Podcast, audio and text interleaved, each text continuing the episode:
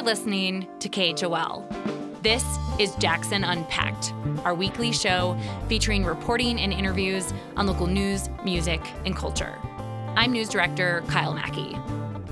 Just a friendly reminder before we get started that Jackson Unpacked is now available as a podcast on Apple, Google, Spotify, or wherever you listen. Please subscribe today and help support Jackson's only nonprofit newsroom. Coming up on today's show, we hear from a school superintendent on the Wind River Indian Reservation about how the legacy of federal Indian boarding schools continues to affect Indigenous students today. The boarding school legacy is uh, kind of an embarrassment to the United States, I would say. Plus, as Pride Month wraps up this week, two LGBTQ members of Jackson's Latino community share their stories with KHOL Spanish language reporter Alicia Unger. They're not here to harm anybody. They're just here to live a life like the rest of us. But first, we're excited to air the first story of a new Rocky Mountain Community Radio reporting collaboration on affordable housing today. This project is funded by the Solutions Journalism Network and will be bringing you stories on housing from across the Mountain West throughout the summer and fall. KHOL's own Will Walkey kicks things off by reporting on one way several town governments, including Jackson, are trying to help local workers purchase homes by offering down payment assistance. Charlotte DePrisco is an elementary school counselor who grew up in Jackson. At 34, she and her fiance are looking to buy a home of their own and potentially start a family. But over the past six months they've been looking, they haven't been able to find anything they can afford. We've looked at condos that are 900 grand and they're two bedroom, one bath, and they're they need work, and that's just not feasible for us. The average sale price of a single family home in Jackson Hole was about $4.3 million in the first quarter of 2021, according to a recent market report. Katie Brady has been working in Jackson real estate for more than a decade, and she says the local demand for houses has skyrocketed since the second half of 2020. Things are moving extremely fast, especially in the sub 1 million market. Properties are getting half dozen to a dozen offers within the first day or so. And, and a lot of that has to do with the limited inventory. Brady says there's only a handful of properties under $1 million available in Jackson at any given time. But that's still way too expensive for the majority of area residents, including DePrisco. She's also been looking for options through the Teton County Affordable Housing Department, but that hasn't worked out either. We make too much money for an affordable housing unit, but we can't afford a free market. So we're stuck in this limbo, this like gray area. Educators, police officers, and even doctors are struggling to make a life for themselves in Jackson. That's where April Norton comes in. We've seen households that could afford a three or four or five thousand dollar monthly payment, but they don't have a hundred thousand dollars sitting around, and that's been a real barrier for them. Norton is the first director of Teton County's Affordable Housing Department. This year, she helped launch a preservation program that helps local workers pay a higher down payment on their home so that they can get a more reasonable mortgage. The pilot grants up to $150,000 for every family accepted into the program. It seems like a win-win for the the folks who want to stay here and live here and own here. In return for the assistance, Teton County puts a cap on the appreciation value of the home once it's sold, making sure it remains affordable over time. It also establishes a permanent restriction on the property. Whoever lives there must make the majority of their income in Jackson Hole. The point of that is just to make sure that we're not getting what we love to call modem cowboys coming in and applying for and getting workforce homes. Um, we really want to provide housing for people who need to be here to do their jobs. Norton says another benefit is that it helps protect existing housing stock from being redeveloped into mansions. That was part of the inspiration behind the model that Jackson's program is based on in Vail, Colorado. We've come to grips, at, at least a long time ago, that we're not going to build our way out of this problem. So we, we sought to come up with a program that that had a focus on protecting and preserving some of those existing dwelling units in the town of Vail. George Ruther is housing director in Vail, and he helped start a program called Vail Indeed in 2017. Jackson's effort isn't exactly the same, but the general outcome is. And in Vail, it's been really successful. We spent, like I said, about $11 million on 170 deed restrictions, and we've provided housing for 350, 360 individuals. Other resort communities, from Breckenridge, Colorado to lakeside towns in Michigan, have also adopted similar programs. And some early evidence seems to indicate that they're working. Two years after Vail Indeed began, an economic study found that the town's investment in housing yielded a 5% return for local taxpayers. It's no different than roads, bridges, schools, fire departments, etc.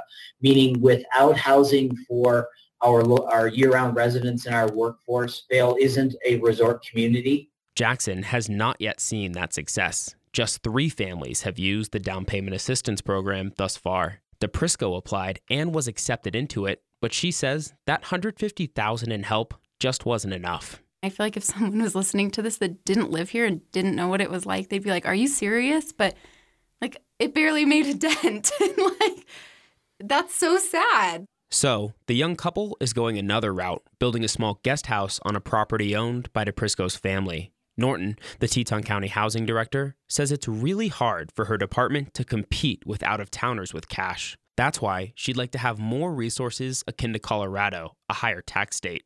Norton does still have about $500,000 at her disposal to help get Jackson Hole's down payment assistance program off the ground. She says it'll just take time. For KHOL News and Rocky Mountain Community Radio, I'm Will Walkey.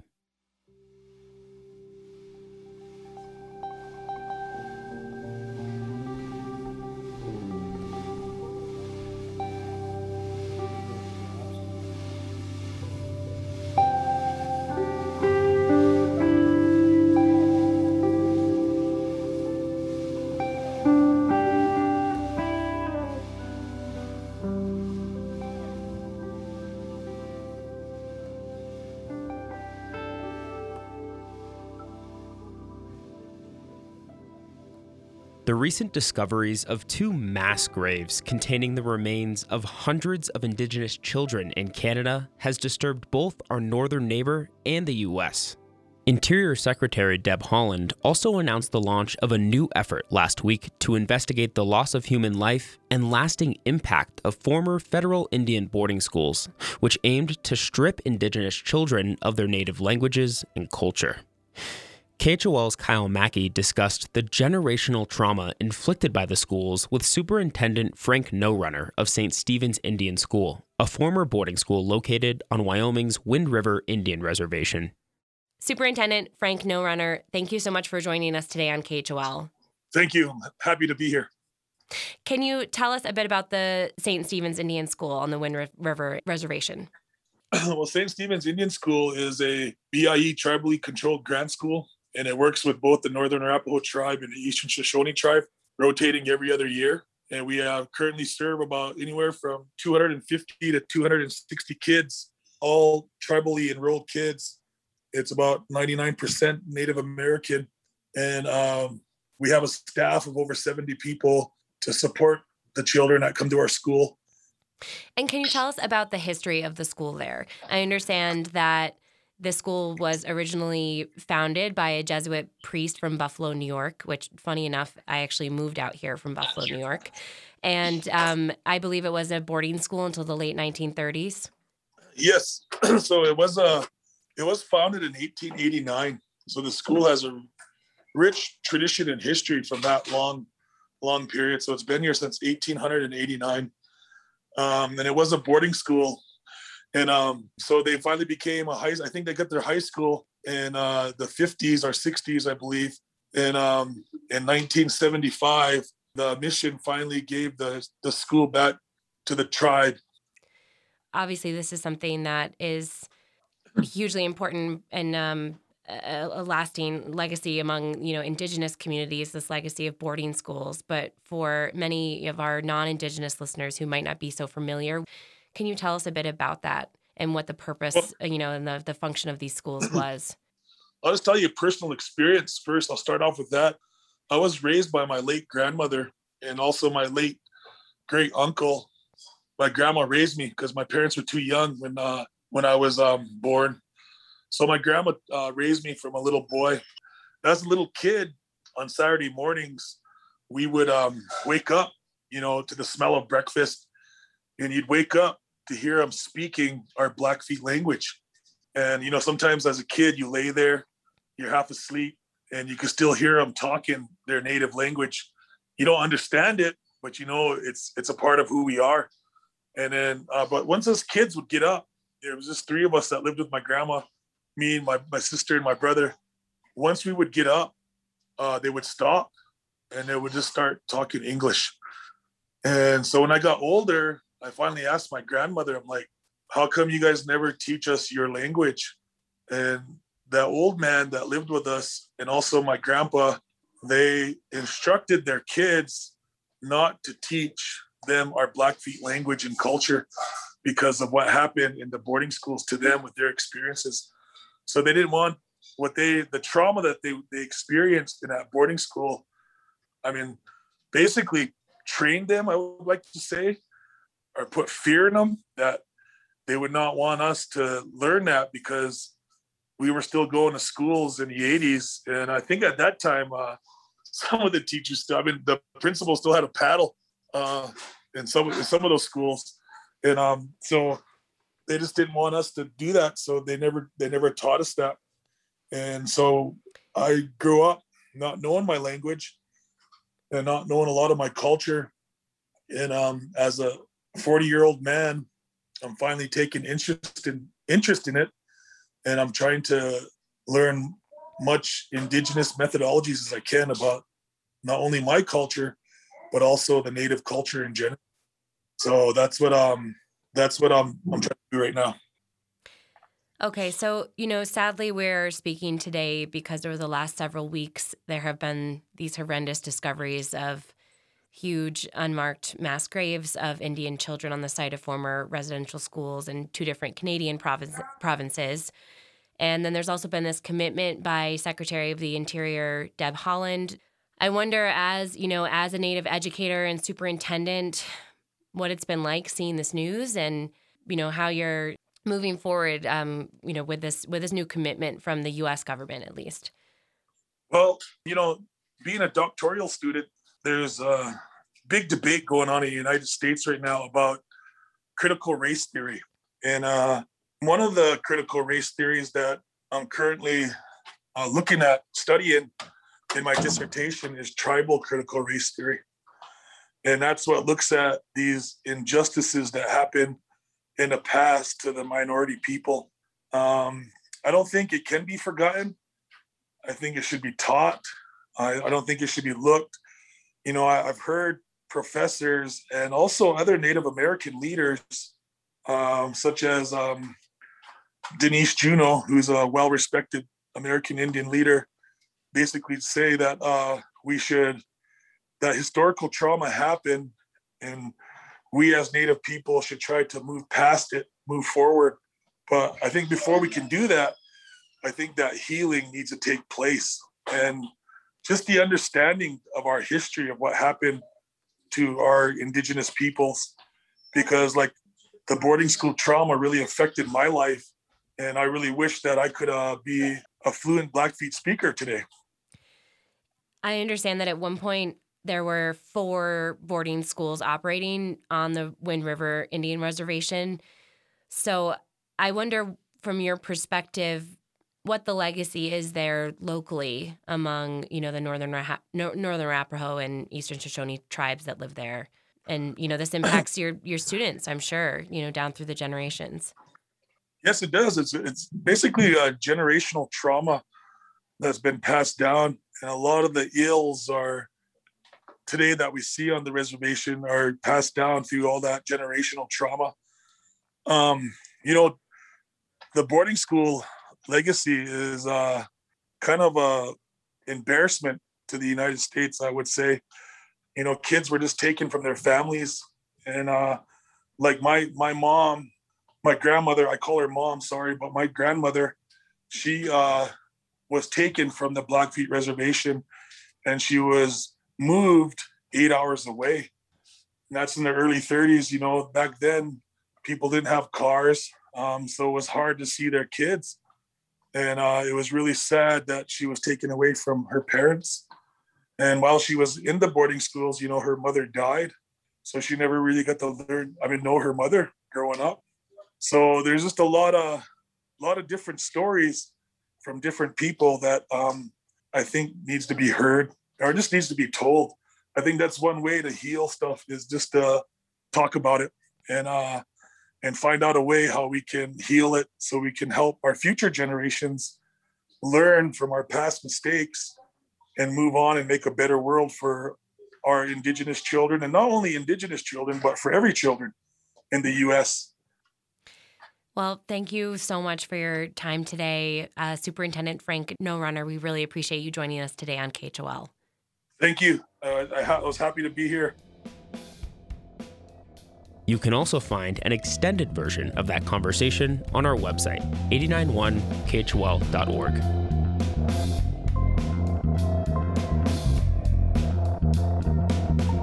If you're just joining us, you're listening to Jackson Unpacked on KHOL. I'm News Director Kyle Mackey, and this is our weekly show featuring reporting and interviews on local and regional news, music, and culture. Jackson Unpacked airs Wednesdays at 7:30 a.m. and Fridays and Sundays at 12:30 p.m. You can also now listen and subscribe to the show as a podcast on your favorite podcast app.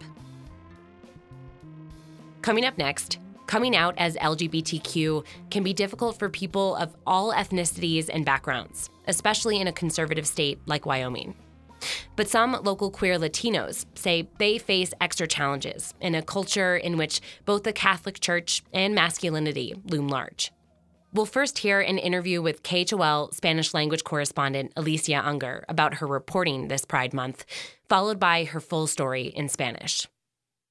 So tell me about your most recent story, which is timely because it's been recently Pride Month and there's been a lot of talk about the LGBTQ community here in Jackson. Correct. And it is surprisingly um, refreshing to see that this small group of people are trying to make a difference. They are very brave and strong in a positive way. They are trying to come out of the shadows and let the people know that they're not here to harm anybody. They're just here to live a life like the rest of us. Can you tell me a little bit about specifically your reporting on the LGBTQ community among Latinos here in Jackson? Yes, I was able to interview two people uh, in this story. One of them is Odalis Avila, a young woman that has roots in Mexico her parents are from Guerrero, and Jair Sanchez, who was brought here since he was three years old uh, from Tlaxcala. And they both have something in common, which is that they belong to the community of the LBGTQ, but they also experience two completely different ways of living uh, the gay life. According to Avila, Jackson is more open to understand lesbians. They have a, a easiest path. As as opposed to other communities within the LGBTQ community, you mean? Mm, no, she believes she she actually believes that it's in general. In general, lesbians have a as as she explained, it, it is easier to be acceptable by the community. Why is that? Because according to her, people like to understand, uh, want to believe that they're confused, that they're going to a phase. They don't have to deal with machism as men. Being gay is more, a lot more complex, more dangerous. Therefore, it's difficult for them to come up out of the closet. Can you talk a little bit about what machismo is, which is a really important element of the Latino community here, and, and how that relates to your story? Well, I would like to say that machismo is a cultural way of living. Uh, you pass it through generation where men cannot show emotions whatsoever. Men has to be strong. Men has to be the one who provides.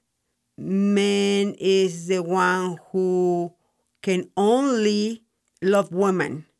as many as he wants, unfortunately. But um, and at no point whatsoever can show that they're uh, sensitive. Men don't cry.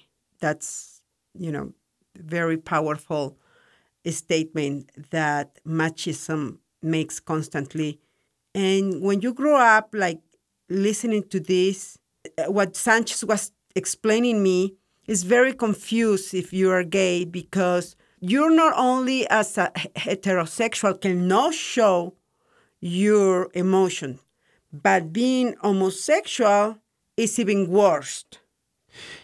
And of course, this story is actually, we were just talking about the different barriers people face, but it's actually a really positive story. And you talk a little bit about how your two characters are really grateful. Can you talk a little bit more about that? What are what are your characters grateful for? They're grateful that there is a community that is uh, standing up for everybody else.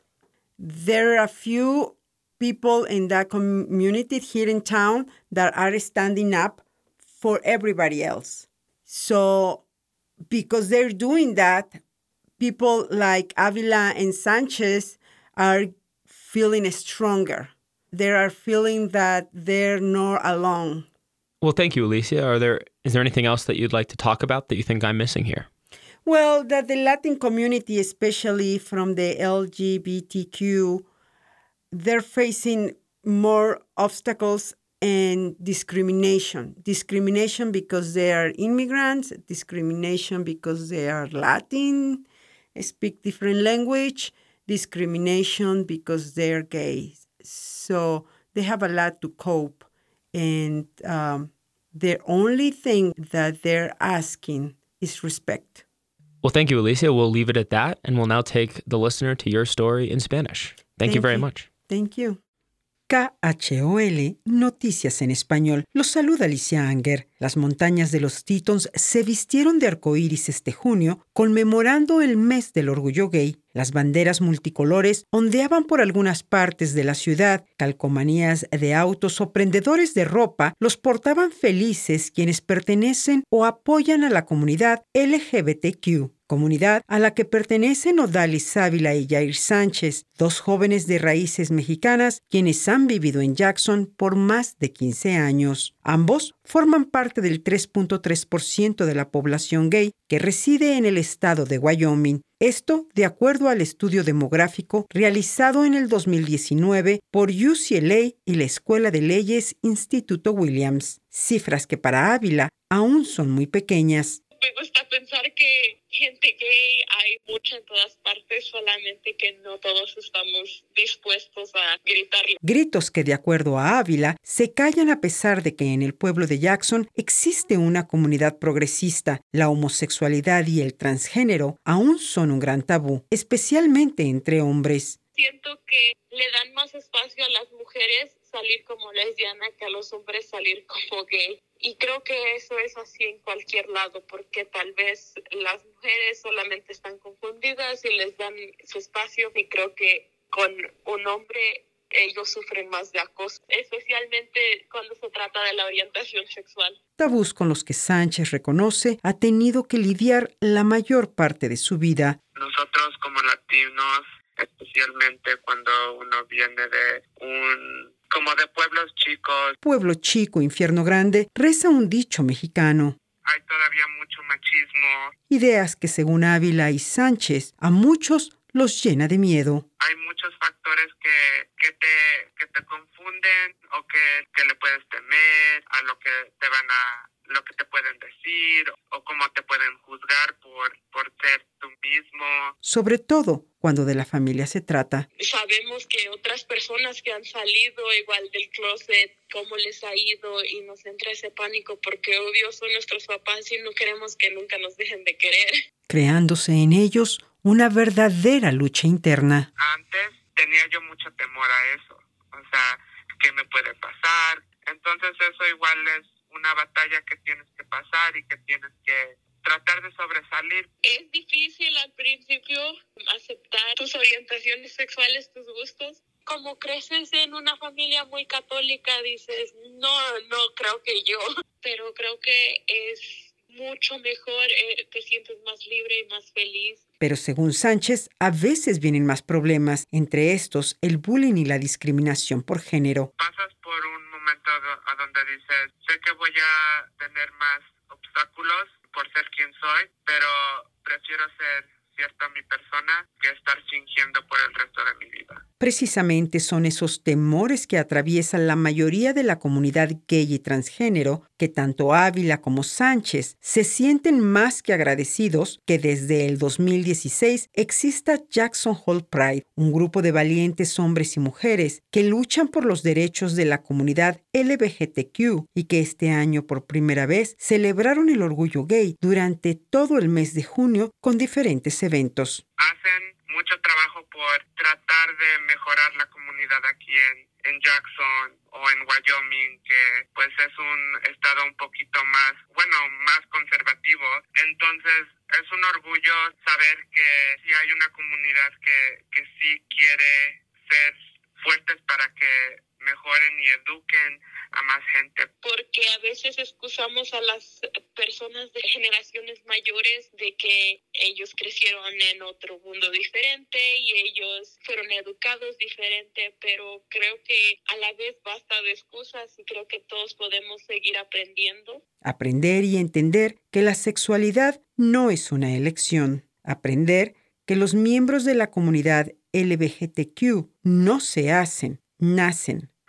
Muy chiquito me preguntaba, pero no lo aceptaba. Estaba yo en, de, en rechazo, como que no, eso no puede ser porque eso no es normal o eso no es lo que, debe, lo que deberías ser. Pero hay una clave que es lo más importante de la educación.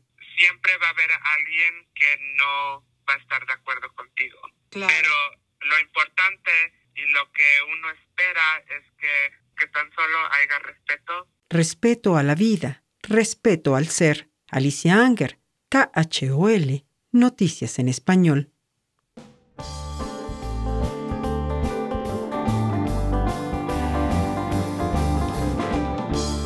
That's it for today on Jackson Unpacked. Original music for the show is by the local band Strumbucket.